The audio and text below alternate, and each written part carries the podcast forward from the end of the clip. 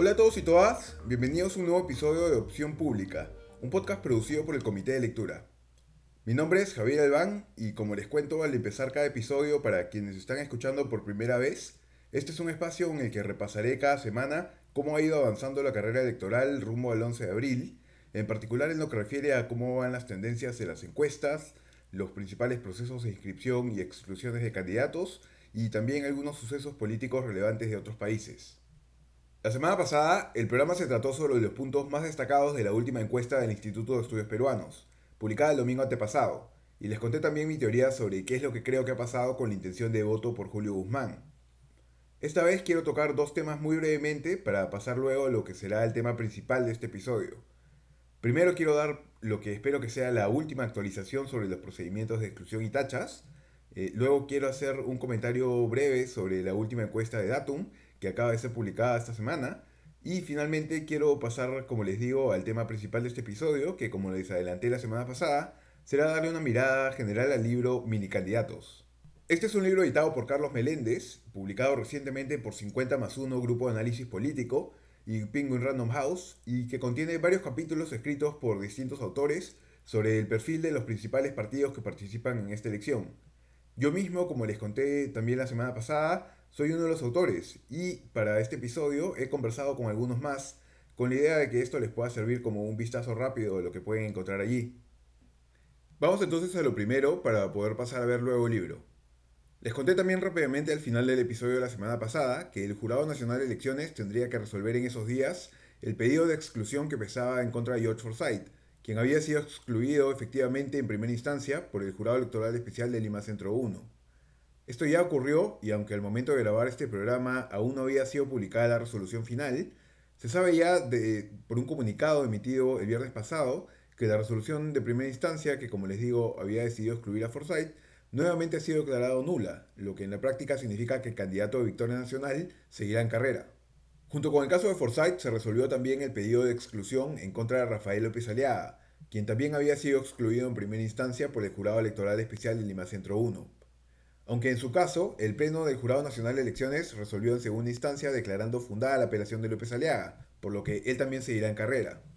Con eso, los 18 candidatos presidenciales en carrera ya están inscritos, y solo hasta este viernes procederán las exclusiones por dádivas o cuestionamientos a la hoja de vida, por lo que probablemente ya no veremos nuevos casos relevantes en estas elecciones. A partir de este sábado y hasta un día antes de las elecciones, solo podrán excluirse a candidatos a la presidencia o al Congreso si se descubren nuevas sentencias firmes en contra de ellos que no se hubiesen conocido antes, ¿no? sentencias consentidas, o si se conociesen eh, penas de inhabilitación política o de interdicción, o una condena de primera instancia por delito doloso.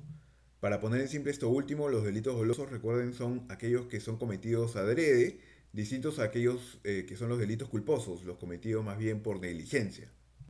Bueno, pasada ya esa página, no quería dejar de comentar también brevemente la encuesta de esta semana de Datum que acaba de salir. Como ya deben haber visto, esta encuesta muestra un crecimiento del escano en intención de voto desde 9% en febrero a 13% en marzo, lo que lo coloca en el primer lugar, como ya lo hacía el IEP la semana pasada. Y luego hay un triple empate entre Rafael López Aliaga, George Forsyth y Keiko Fujimori con 7%. De este último grupo, quien crece también de forma similar a lo que mostraba el IEP es López Aliaga. Forsyth también cae y Keiko Fujimori se mantiene. Detrás de ellos vienen Mendoza, De Soto y Urresti con 6%, 5% y 4% respectivamente, y empatados en octavo lugar figuran César Acuña y Julio Guzmán con 3% cada uno. ¿Qué es lo que más destaca esta encuesta? Pues mi respuesta no cambia mucho a lo que les dije la semana pasada. Es más, esta encuesta muestra que la gente estaría en este momento más desconectada de lo que estaba hace un mes. Los indecisos llegan a 37% esta vez en Datum, desde 33% en enero, y también cae el interés general por el proceso electoral, en febrero, el 66% estaba algo o muy interesado, mientras que ahora solo el 59% lo está. Además, solo el 25% dice tener decidido su voto. Como ya les he dicho varias veces, es muy extraño para nuestra experiencia electoral que todo esto esté pasando a estas alturas. Pero la única conclusión que les diría que puede sacarse es que la foto que vemos hoy todavía es muy susceptible a cambios relativamente pequeños, de solo 3 o 4 puntos que podrían catapultarte al segundo o primer lugar incluso y por ende a segunda vuelta. Estos cambios bien podrían darse cuando los indecisos empiecen a decidirse y por ende todavía deberíamos seguir tomándonos estos números con cautela. Esperemos a ver pues qué dice Ipsos este fin de semana, a ver si los indecisos ya empiezan a reducirse. Y bueno, ahora sí a lo principal. En lo que queda del programa vamos a darle entonces un vistazo al contenido del libro Mini Candidatos y a los temas que nos plantean algunos de sus capítulos. Como les decía, este es un libro que pretende informar a los lectores sobre cómo es que se gestaron las principales candidaturas presidenciales y cómo funciona la interna de sus partidos. Tiene la ausencia notoria de Renovación Popular de Rafael López Aliaga, porque la selección de partidos se hizo a fines del año pasado, cuando López Aliaga figuraba en el rubro otros, pero fuera de ello se incluye eh, al resto de los candidatos que salen en los primeros lugares de las encuestas. Con la primera persona con la que conversé sobre el libro fue pues con su editor, Carlos Meléndez. En 2011 y 2016, Carlos también fue editor de libros similares que analizaban candidaturas, a los que llamó anticandidatos. Le pedí por eso que nos explique por qué es que decidió desde el año pasado que esta vez el título del libro sería Mini Candidatos, y también qué es lo que buscaba con el libro. En las elecciones del 2011 y del 2016, los principales recursos políticos de los candidatos presidenciales eran las animadversiones de sus rivales.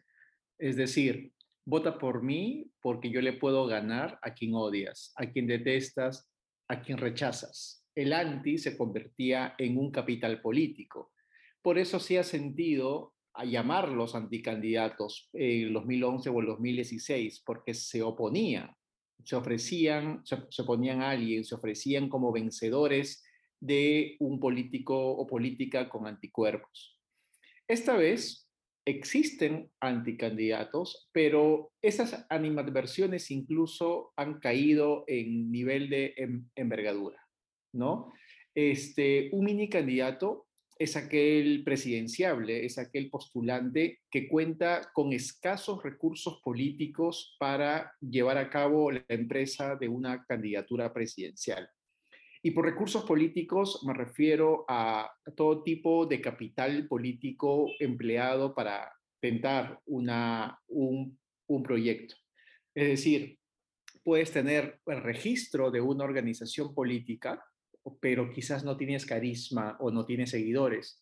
O quizás puedes tener algún tipo de carisma o de simpatía a alguna gente, pero no tienes organización política. O te puede pasar de que tienes un entorno de técnicos y de amigos que te pueden ayudar a hacer un plan de gobierno, pero no tienes ni partido, ni inscripción, ni organización, ni, ni leales. Entonces, tienes solamente algunos pocos de estos escasos recursos políticos. Si tienes escasos recursos políticos, ok, este, te conviertes en un mini candidato. Mostramos la diversidad de organizaciones políticas y de candidaturas presidenciales que están en esta carrera electoral. ¿ok? Se ha tratado de encontrar formas de poner eh, todo este, esta gran eh, diversidad de organizaciones políticas bajo una sola etiqueta, bajo un solo paraguas conceptual, pero en realidad tenemos un crisol de eh, empresas políticas, vehículos políticos, partidos políticos. Como les conté al inicio, he conversado también con otros autores para que nos cuenten un poco sobre sus capítulos. Trataré de ir en orden según las últimas encuestas. Carlos Paredes, quien también es autor del libro El perfil del lagarto, y que ha dado mucho que hablar últimamente, es quien escribe en Minicandidatos el perfil de Acción Popular. Eh, en su capítulo nos cuenta cómo el escano llega a ser candidato del partido de la Lampa frente a sus competidores iniciales como Alfredo Barnechea y también el impacto que ha tenido la crisis de noviembre en el partido. Yo creo que en Acción Popular eh, se ha dado un fenómeno interesante. Lescano, desde que deja de ser congresista, esto es en, a fines de septiembre del 2019, se dedica a hacer un trabajo de viajes constantes al interior del país, a reunirse con las bases, a escucharlos, a saber eh, qué piensan del partido, de la coyuntura, de la opción electoral de Acción Popular. Y eso le ha dado réditos, sobre todo en el centro y en el sur del país, donde ha sido su victoria interna bastante eh, contundente, ¿no? Esto se ha sumado a los factores eh, nacionales macro, como por ejemplo la vacancia de Vizcarra en noviembre, que fue muy criticado por un sector importante de la opinión pública y donde Acción Popular fue protagonista, y yo diría incluso eh, la brevísima presidencia de Merino también fue un condimento para, de alguna manera, alinear eh, hacia favor del escano muchas opiniones al interior de Acción Popular, ¿no? De tal manera que cuando se hace esta encuesta, yo creo seria, con una empresa eh, importante. Paredes se refiere a una encuesta interna que hizo Acción Popular para medir las opciones de sus precandidatos, sobre la que cuenta en su capítulo. Se testea a los precandidatos y sus opciones, eh, pero no a la interna de Acción Popular, sino en una encuesta abierta, y queda clarísimo que de los cuatro, el único que tenía opciones reales frente al resto, es decir, en el país completo, era el escano, ¿no? Al inicio eran cuatro los precandidatos presidenciales de Acción Popular. Alfredo Barnechea, Edmundo del Águila, Luis Enrique Vázquez y el propio Lescano.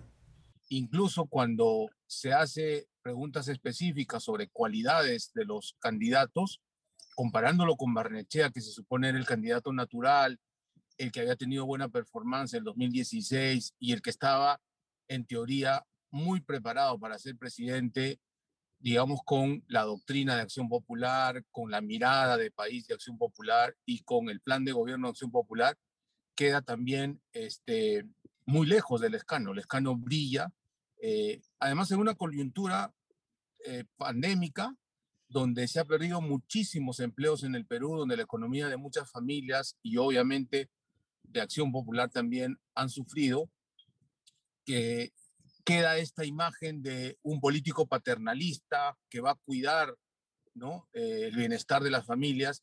Y ese es el, el eh, digamos, el target de el escano como parlamentario. Él se ha pasado 19 años de su vida eh, como congresista defendiendo estas cosas que para muchos es doméstica, pero para la gran mayoría de esas familias de clase C, D y E significan mucho, ¿no? El capítulo de Paredes también aborda los problemas de fraccionamiento que existen en la interna de Acción Popular. Así que aproveché en preguntarle cómo es que él creía que esto se estaba manifestando en la campaña. Sí, yo creo que hay un porcentaje eh, que yo calculo en 30%, que es esta élite limeña, urbana, tradicional de Acción Popular, que no está apoyando abiertamente la campaña del escano, pero tampoco está en contra, está en un silencio, digamos, expectante, ¿no? Eh, y yo creo que de aquí hasta el 11 de abril, por lo menos en la primera vuelta, va a permanecer así, mirando del balcón, ¿no? Eh, algunos han adelantado, y yo eh, hacía la entrevista con, por ejemplo, uno de los llamados caciques locales, el alcalde Jesús María Jorge Quintana, por más discrepancias que tiene con Lescano, él se reclama acción populista, y dice yo voy a votar por mi candidato porque es mi partido, ¿no? Eh, eso no va a cambiar. Yo creo que en la segunda vuelta puede haber algún tipo de mirada, dependiendo con quién pase el escano, si es que él pasa la segunda vuelta, ¿no? Eh, y ahí creo que tiene que ver ya en el plan de gobierno, tiene que ver en la mirada de temas fundamentales como, por ejemplo, eh, qué modelo económico es el que propone el escano, y ahí la diferencia puede ser abismal, por ejemplo, con un Raúl Díez Canseco o incluso con un Alfredo Barnechea o alguna parte de la cúpula del partido, porque hasta ahora Lescano está proponiendo básicamente un proyecto, un plan de gobierno de una mirada de centro izquierda, y algunos dicen incluso tan izquierda como Verónica Mendoza, ¿no? Ahí creo que puede haber, eh, puede haber algún tipo de, eh, de disidencia abierta y la que yo preveo, si es que al escano le va bien en la segunda vuelta y se convierte en presidente de la República, el gran problema va a ser, primero, cuál va a ser el plan de gobierno que Acción Popular, a través del escano, ponga en marcha a partir del 28 de julio del 2021, ¿no? y, y, creo que ese es su gran reto. Eh, porque no solo va a tener que lidiar con eh, la cúpula de su partido, sino con el resto del país. Ariana Lira es quien escribe capítulos sobre Victoria Nacional y George Forsyth. En él, la abogada y periodista de comercio cuenta cómo es que se formó el proyecto del que hoy es parte Forsyth y cómo es que llegó a un acuerdo con Restauración Nacional.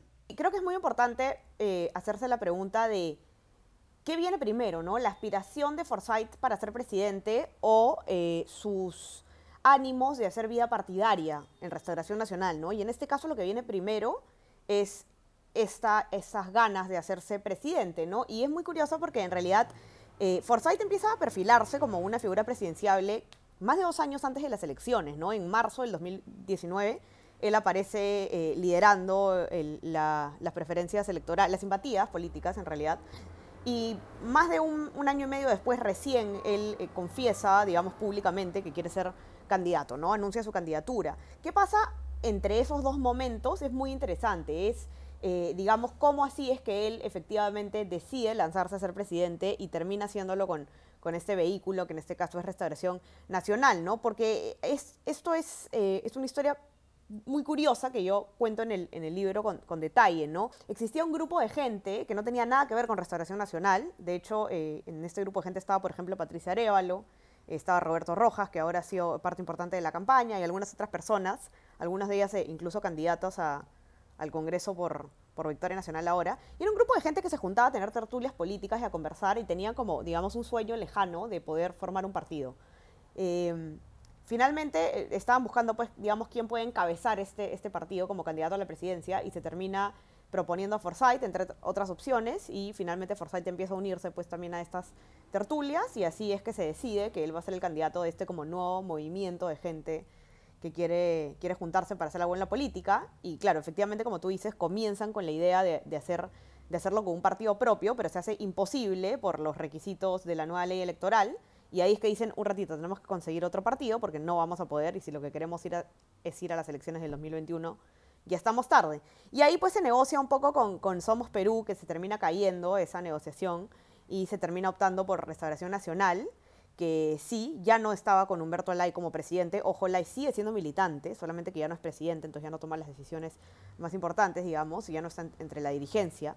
Eh, y se cierra el trato con a mí me gusta decir que se necesitaban mutuamente. ¿Por qué? Porque por un lado eh, Restauración Nacional estaba buscando hacer una renovación, sobre todo de fachada, digamos, eh, modernizarse, verse como una marca mucho más eh, actualizada, los tiempos modernos, que no se asocie tanto con LAI, sino más como con, ideas. También el tema de la espiga, dibujar la espiga era muy difícil, entonces se, quería cambiar también el, el logo. Y ellos estaban buscando pues hacer esta renovación esta eh, modernización del partido y llega Forsyth, que es justamente una cara nueva, que necesita también un partido, entonces se necesitaban mutuamente y, y, Forsyth dice muy bien con este eh, partido porque es el único que no tiene, digamos, o uno de los pocos que no tienen como un, unos cuestionamientos de corrupción, etc. Eh, muy bien con el trato, pero sí se empiezan a ver las discrepancias una vez ya subidos, digamos, en, en, la carrera electoral, ¿no? Porque si bien Restauración Nacional ha buscado una modernización, ellos hasta el día de hoy están firmes en que sus principios son los mismos, ¿no? Y que su ideario es el mismo, su doctrina es la misma, y no podemos olvidar que es un partido que fue fundado pues, por un eh, pastor evangélico, ¿no? Que tenía una fuerte base de, evangélicos en, en, su militancia, pese a que ya no son la mayoría, según comenta el, el presidente del partido, John Fernández de Paredes. El propio Carlos Meléndez, por su parte, es quien analiza cómo llega Fuerza Popular a esta campaña, luego de sobrevivir dos crisis en las que hubo quienes pronosticaron su extinción Primero la del 2000 y más recientemente la de 2019. Efectivamente, yo creo que en la cabeza de Keiko Fujimori y de su entorno más leal deben estar recordando la crisis del 2000, la crisis del año 2000-2001, ¿no? En el 2000-2001, cuando todos creían que el Fujimorismo había desaparecido, ellos se encontraron eh, sorprendentemente con un capital político propio que era una suerte de lealtad tenía militantes. Habían fujimoristas, a pesar que Alberto Fujimori nunca invirtió en la construcción de un partido u organización. Eh, eh, se dieron cuenta, descubrieron que tenían un, algo muy atesorado en un país, en una tierra infértil para las organizaciones políticas, que eran seguidores. Y hoy día le están apostando a eso. Le están apostando en esta segunda crisis, que es una crisis mayor. Ahora voy a decir por qué le están apostando a ese Fujimorista duro. No solamente Keiko vuelve a ser Fujimori en la, en la cuestión de marketing, sino que Alberto Fujimori y, el, y sus más leales colaboradores están nuevamente dentro de la ecuación del círculo de confianza de Fuerza Popular y de esta campaña en particular es una suerte de reencuentro al interior de lo que antes eran facciones fujimoristas. El fujimorismo era básicamente un problema de una familia este, con eh, líos este, irresueltos a nivel personal que se extrapolaron a nivel político. Ahora hay una suerte de reconciliación de esa disfuncionalidad, pero en una circunstancia más grave. ¿Por qué? porque ya no solamente tuvo al, líder histórico preso, sino a la promesa que tenía el mandato autoconvocado, además de renovar y de darle una dimensión de honestidad a, esa estigmatización que habría sobre ese desprestigio que había sobre el, el Fujimorismo, pero que cae envuelta en ese mismo barro de anticorrupción, de autoritarismo y de, y de mano dura, ¿no? Entonces, pierde esta, eh, la posibilidad de, una alternativa dentro de este espectro político. Ya es muy difícil convencer la posibilidad de un Fujimorismo democrático, de un Fujimorismo institucional, en el sentido más políticamente correcto de del término, ¿no? Entonces, de este modo, es que esta crisis es mucho más complicada, es mucho más difícil, y, eh, pero sin embargo, sin embargo, le queda todavía efectivamente ese porcentaje de fujimoristas duros que lo mantienen como un mini candidato viable más ante esta fragmentación. El periodista y reportero de política del comercio Jonathan Castro es quien escribe el capítulo sobre las candidaturas de izquierda. Le pedí a Jonathan que nos cuente quiénes son los mini candidatos de izquierda, que por supuesto incluyen a Belónica Mendoza, pero también a otros con menos intención de voto en las últimas encuestas, y también que nos, eh, que nos explique qué es lo interesante de analizar estas candidaturas en conjunto. Los mini candidatos de izquierda, digamos, nosotros hemos partido para, cuando hablaba con, con, Carlos, para hacer esta clasificación, hemos partido de clasificar a, a, algunos que, aunque la gente no los vea tan de izquierda, igual ellos en su plan de gobierno tienen posturas de ese tipo, como para empezar Ollanta Humala, ¿no? Que él en su eh, gobierno, muchos dirán que, empezó como izquierda, pero después que se alejó, que dejó de lado a su grupo, ¿no? Y tuvo unas políticas, eh, en algunos sentidos, eh, digamos, de, de, continuación de, de, lo que se estaba haciendo, pero en su plan se presenta así, ¿no? Se presenta como un candidato que recoge las enseñanzas de José Carlos Mariátegui, ¿no? Se definen más hacia, la izquierda, ¿no? Eh, después están, digamos, la, izquierda que nosotros hemos visto eh, orgánicamente en el Congreso, representadas por, de un lado, el Frente Amplio de, Marco Arana y de otro lado, Juntos por el Perú de Verónica Mendoza, ¿no? Que, claro, digamos, no hemos visto a Juntos por el Perú en el Congreso, pero sí hemos visto a la gente que articula en torno a, ella y, la sigue, ¿no? Eh, el otro candidato que, que, hemos analizado es Pedro Castillo, que es, digamos, el candidato presidencial de Perú Libre, eh, que tiene, digamos, más una, una base regional que, que, limeña, ¿no? Y ahí un poco de paso eh, al, al, UPP de, de José Vega, Antauro Humala, ¿no? ¿Por qué verlos juntos? Porque, digamos, en varios momentos ellos eh, han intentado colaborar entre ellos, han intentado dialogar entre ellos, han intentado establecer algún tipo de alianzas, ¿no? Eh, que, son importantes contarlas para poder narrar cómo se ha ido configurando el escenario en el que la izquierda va, digamos, eh, tiene todas estas candidaturas, ¿no? La fragmentación le quita presencia eh, a, a, la, izquierda, ¿no? Porque si antes tú podías tener una alianza como la, en la elección anterior, eh, digamos, en la que participó él como Frente Amplio, en la que, digamos, varios sectores que pertenecen, que pertenecen ahora a dos movimientos separados, este, eh, podían sumar y podían hacer actividades, podían tener presencia. Pero también tengamos en cuenta que la política en el Perú es absolutamente personalista, ¿no? Entonces, ¿qué necesitas? Necesitas de líderes locales, dirigentes locales, candidatos locales que te ayuden eh, a potenciar ese, ese voto, ¿no?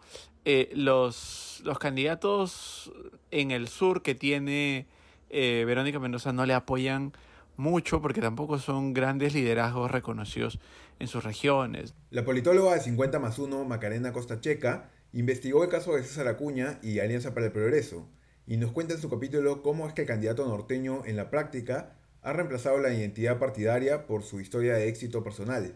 PP es un partido que tiene 19 años, ¿no? es un partido nuevo.